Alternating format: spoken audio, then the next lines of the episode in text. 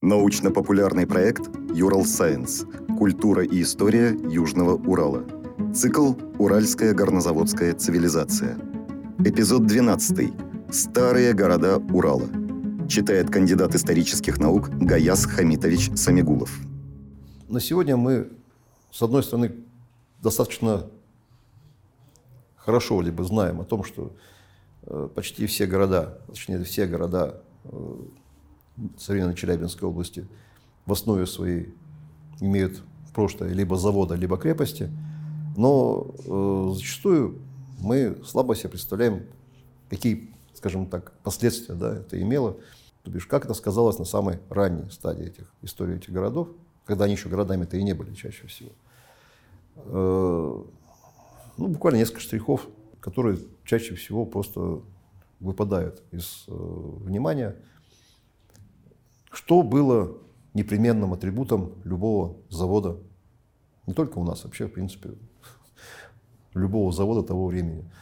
Э, есть такое обозначение для заводов в ту пору. Э, оно использовалось далеко не всегда, но периодически оно возникает в документах вододействуемые. Вододействуемые. Да? То есть заводы, на которых все механизмы приводились в действие силы падающей воды.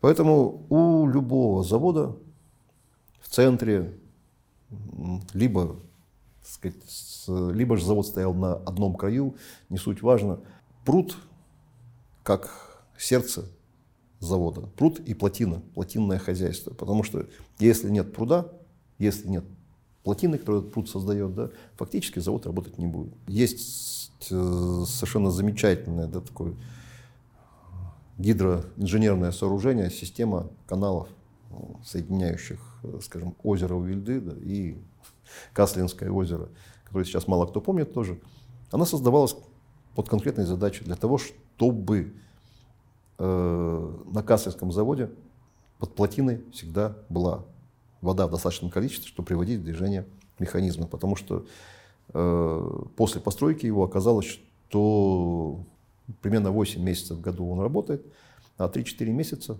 из-за низкого уровня воды простой.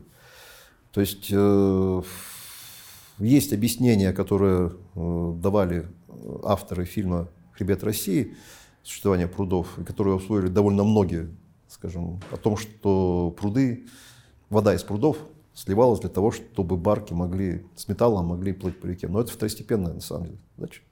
Основная задача пруда – это обеспечить напором воды механизмы завода. И поэтому э, даже сегодня почти во всех городах, которые возникли на базе заводов, мы сейчас уже почти всегда в центре города увидим пруд. Он может быть огромным, как, например, пруд в Кштыме, да, верхнештымской части. Он может быть более скромным по размерам, хотя и довольно большим, как Мяском, Мясе, бывшем Мяском заводе. Главное то, что вот это та деталь, которая фактически оказала огромное влияние на расположение заводского поселения, на формирование его планировки. Города, которые возникли на базе крепостей, тоже имели свою специфику. Они все имели регулярную планировку. Кстати, заводы тоже. То есть даже если мы на плане завода видим, что там улицы располагаются скажем так, несколько наискось одни к другим. Это объяснялось совершенно конкретными причинами, э, расположением проток, ручейков, речек, болотистых мест. Но в основе и заводских поселений, и крепостей лежала жесткая планировка. То есть они застраивались в соответствии с планом, что, собственно, достаточно хорошо организовывало пространство этих населенных пунктов. По поводу скажем, образов городов, то есть тех э, картин, тех мифов, которые сложились относительно, скажем, не всех далеко, потому что нас их много, и времени на то, чтобы рассказывать об этом не хватит. Да? Ну, наверное, самые яркие, самые основные. Сразу же скажу, что на фоне самопрезентации практически любого из э, городов Челябинской области Челябинск однозначно проигрывает. Потому что население Челябинска в массе своей основной истории города практически не знают. Ну и в силу разных причин, Их довольно много, я просто перечислять их не буду. Для большинства челябинцев, в общем-то, вот здесь вот да, на уровне, скажем, восприятия, подсознания, не знаю, как выразиться, значимая история города начинается с Танкограда. Ну, так сложилось. В итоге э, пропаганды, агитации, исторических э, презентаций и всего остального. То есть даже э, взлет, скажем, развития города после постройки железной дороги, он остается где-то на втором плане и очень небольшой, скажем, прослойкой жителей Челябинска воспринимается как существенная деталь какая-то в его истории. На этом фоне жители практически любого города Троицка, Златоуста, вне всяких сомнений, Кыштыма, Верхнеуральска, воспринимают свой город как однозначно значимый на протяжении всей его истории. И наоборот, то есть Челябинск как э, некий город-выскочка, который непонятно почему стал областным центром, поскольку ничем он, собственно говоря, от всех остальных городов особо не отличался. Ну и в связи с этим просто несколько деталей. Челябинск это, это в общем, первый город на территории нашей области. Городом он стал в 1744 году, после переноса в него центра Исетской провинции. Челябинск – это город-центр Исетской провинции, которая э, занимала территорию включающий почти всю нынешнюю Челябинскую область, часть значительную Курганской области нынешней, Свердловской и даже часть Тюменской нынешней области. То есть она простиралась на восток до низовьев реки Есеть.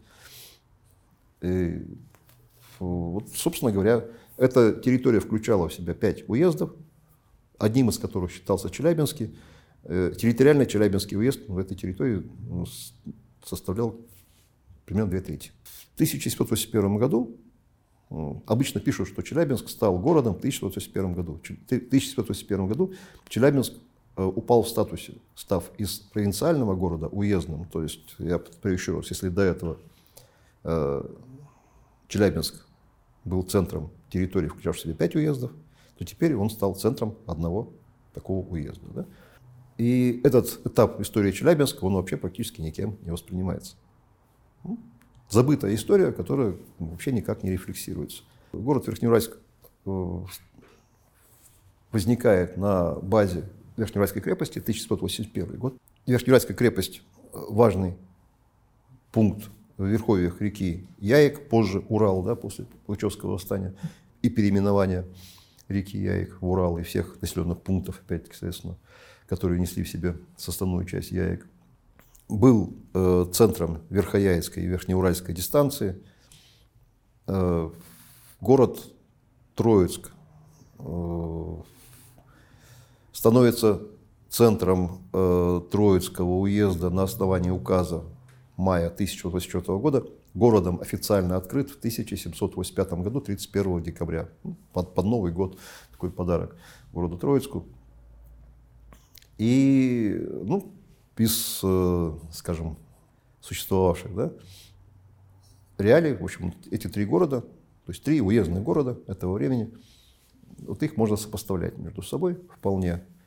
И э, если брать привычный нам образ, то есть Челябинск это что-то такое невзрачное, маленькое, непонятное, есть два таких замечательных города вновь образованных крепостей, Троицкий и Верхнеуральск. Троицк, вне всяких сомнений, важный пункт, поскольку там находился центр э, командования Уйской линии, всеми крепостями Уйской линии. Э, рядом с Троицкой крепостью, позже с городом Троицком, располагался Миновой двор, где э, каждый год практически происходила торговля именовая с купцами из Средней Азии, с казахами, иногда с купцами из Ближнего Востока, достигавшими этого минового двора без всяких сомнений.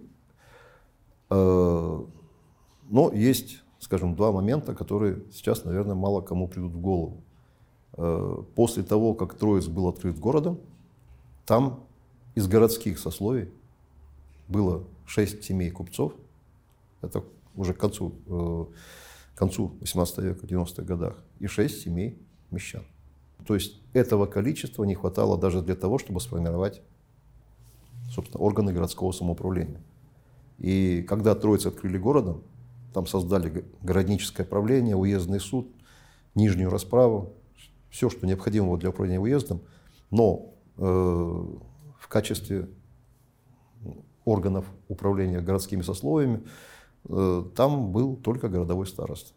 Фактически, вплоть до 1834 года городское общество города Троицка было приписано к городу Челябинску и управлялось Челябинской городской думой, Челябинским городовым магистратом. Городское общество Верхнеуральска было приписано к Оренбургу и, соответственно, точно так же управлялось из Оренбурга. В 1834 году, 1 января, э, начали действовать Троицкая городская дума и Троицкая ратуша.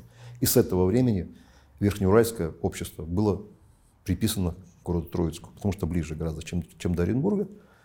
И свои, собственно, органы городского самоуправления в городе Верхнеуральске возникли только в рамках городской реформы 1869-71 годов. Э, это просто реальность. Дело в том, что Челябинск как город развивался, повторю еще раз, с 1944 года. В 80-х годах 18 века здесь было 30 с лишним семей купцов, мещан 300 и цеховых больше 100 человек. То есть э, достаточно мощная прослойка городского населения, которая сформировалась в то, то время, когда Челябинск был центром Исетской провинции. Потом ситуация меняется э, естественным образом. То есть э, Челябинск после падения статуса он потихоньку затухает. Э, Троицк идет на подъем. В 30-х годах Троицк вырывается вперед, и тут сомнений никаких нет, он становится более, скажем, более населенным, более э, активным городом, нежели город Челябинск. Это вполне, повторю еще раз, нормальный процесс, потому что все, что не происходит, связано с изменениями политической конъюнктуры, да, административными изменениями. И в данном случае у Троицка были все шансы на развитие, что прекрасно сказалось, скажем, на его перспективах которые и были ре реализованы. В 1887-92 годах ситуация меняется. До Челябинска доходит железная дорога. То есть весы опять склоняются в пользу Челябинска, поскольку железная дорога, которая потом была продлена дальше в Сибирь, в 96 году она дошла уже до города Омска, но впоследствии до Владивостока, собственно, естественно, дало толчок развитию Челябинска, а с постройкой заводской линии от Челябинска до Екатеринбурга Челябинск становится узловой станцией, что, собственно, опять-таки определило его дальнейшую судьбу. Поэтому, когда решался вопрос, скажем, о том, почему Челябинск стал центром области Челябинской, ну, в числе прочего, естественно, было учтено и то, что он фактически был узловой станцией. К тому времени шла еще дорога на юг, через тот же самый Троицк до Оренбурга. Это оказалось одним из важнейших факторов, определивших сказать, судьбу города. Но в том, что касается наших заводских центров, там, ну, в первую очередь Златоуст и Кыштым, здесь сложно сомневаться в том, что Златоуст, наверное, самый колоритный и продвинутый для своего времени город э, в наших краях.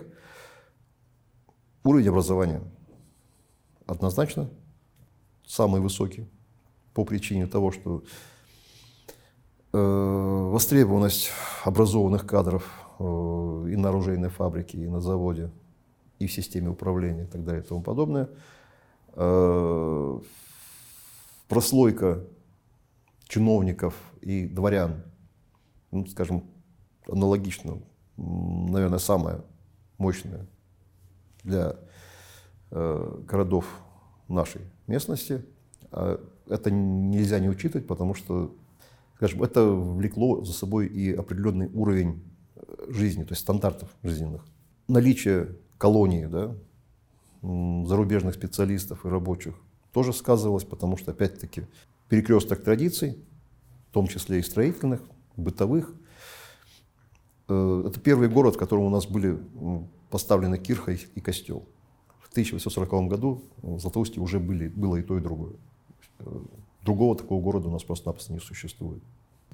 И Кыштым, который отличается от Златоуста, но в силу того, что он становится к середине 18, 19 века, прошу прощения, э, центром округа, к Костромка-Каслинского, а практически любой центр округа выполнял функции города по определению. И э, зачастую такой центр, ну, скажем так, мог быть вполне сопоставим с уездным городом, а иногда превосходил его по, ну, в силу, опять-таки, естественных причин. То есть завод, как основа экономики, ну, давал иногда больше возможностей, чем э, рядовые занятия уездных городов. То есть, ну, исключим Троицка, пожалуй. Да? Троицк со своей торговой э, составляющей имел значительные, скажем, преимущества перед э, соседями. Каждый из городов, о котором я сказал, имел свое лицо, имел свои э, традиции, традиции ремесленные, торговые, заводские, образовательные, э, традиции управления. Ну, я могу упомянуть, что, скажем, что невзирая на то, что Троих стал городом, да, вплоть ну, там, до 20-х годов 19 века отводом земельных участков там занималось теперь армейское руководство. Ну, так, так сложилось просто, традиция такая была. Что опять-таки сказывалось и на, скажем так, сохранении планировки да, регулярной города, и, и плюс ко всему это было бесплатно для горожан, в отличие от всех других городов, потому что во всех других городах за отвод земли платили деньги. И в конце концов Челябинская городская дума вмешалась и потребовала, чтобы э, армейское руководство Троицкой крепости нашло всех людей, которым были деньги, и взыскало с них плату за, за отвод земельных участков. Это тоже такие своеобразные истории. Ни один из этих городов не э, может быть, э, скажем, назван неинтересным, не может быть обозначен как Э, менее значимый в истории, они, они все разные. Подкаст подготовили креативные индустрии Урала при поддержке гранта губернатора Челябинской области.